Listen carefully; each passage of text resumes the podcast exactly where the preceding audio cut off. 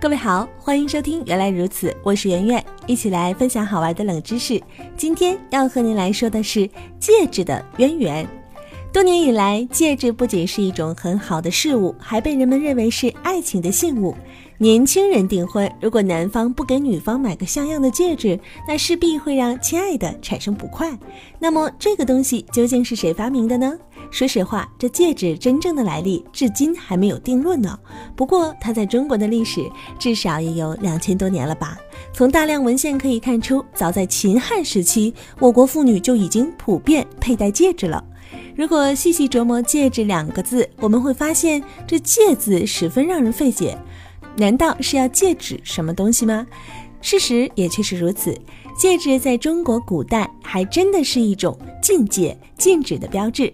据说古代的皇帝有很多妻妾，每天要选人陪伴他。可是妻妾总有不适的时候，万一来了月经该怎么办呢？于是呢，有人就提议让来月经的妃嫔在手上戴上一种标记，这种标记就是戒指。原来戒指最初是干这个用的呀。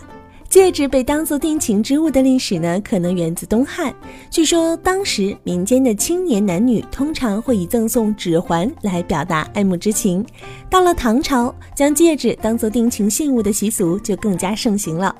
说完了中国，咱们再来放眼看看世界。世界上第一个将戒指当做订婚信物的人是神圣罗马帝国的皇帝马克西米利安。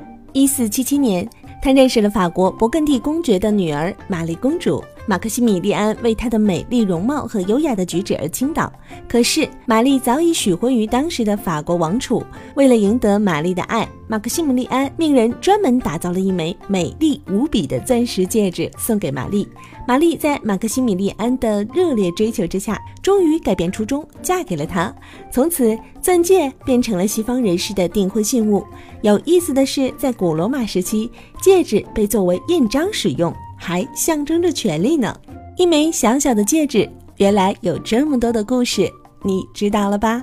好啦，本期节目就到这里，我是圆圆。如果您想了解更多精彩的节目内容，可以在微信公众账号当中搜索“圆圆微生活”，两个“圆”字都一样，是元旦的“元”哦。